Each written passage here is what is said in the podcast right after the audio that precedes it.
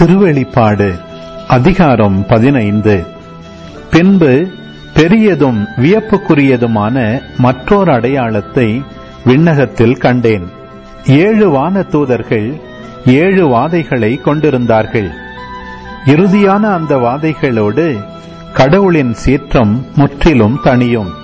நெருப்போடு கலந்த கண்ணாடி கடல் போன்ற ஒன்றையும் கண்டேன்.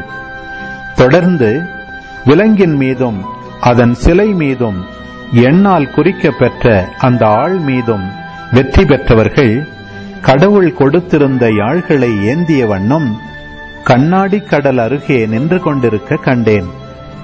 அவர்கள் கடவுளின் பணியாளரான மோசேயின் பாடலையும் ஆட்டுக்குட்டியின் பாடலையும் பாடிக்கொண்டிருந்தார்கள் கடவுளாகிய ஆண்டவரே எல்லாம் வல்லவரே உம் செயல்கள் பெரியன வியப்புக்குரியன. மக்களினங்களின் மன்னரே உம் வழிகள் நேரியவை உண்மையுள்ளவை. ஆண்டவரே உமக்கு அஞ்சாதவர் யார்? உமது பெயரை போற்றி புகழாதார் யார்? நீர் ஒருவரே தூயவர். எல்லா மக்களினங்களும் உம் திருமுன் வந்து வணங்கும்.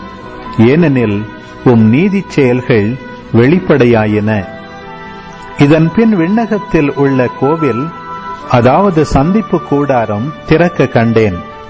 அப்பொழுது ஏழு வாதைகளை கொண்டிருந்த ஏழு வானதூதர்களும் கோவிலிலிருந்து வெளியே வந்தார்கள்.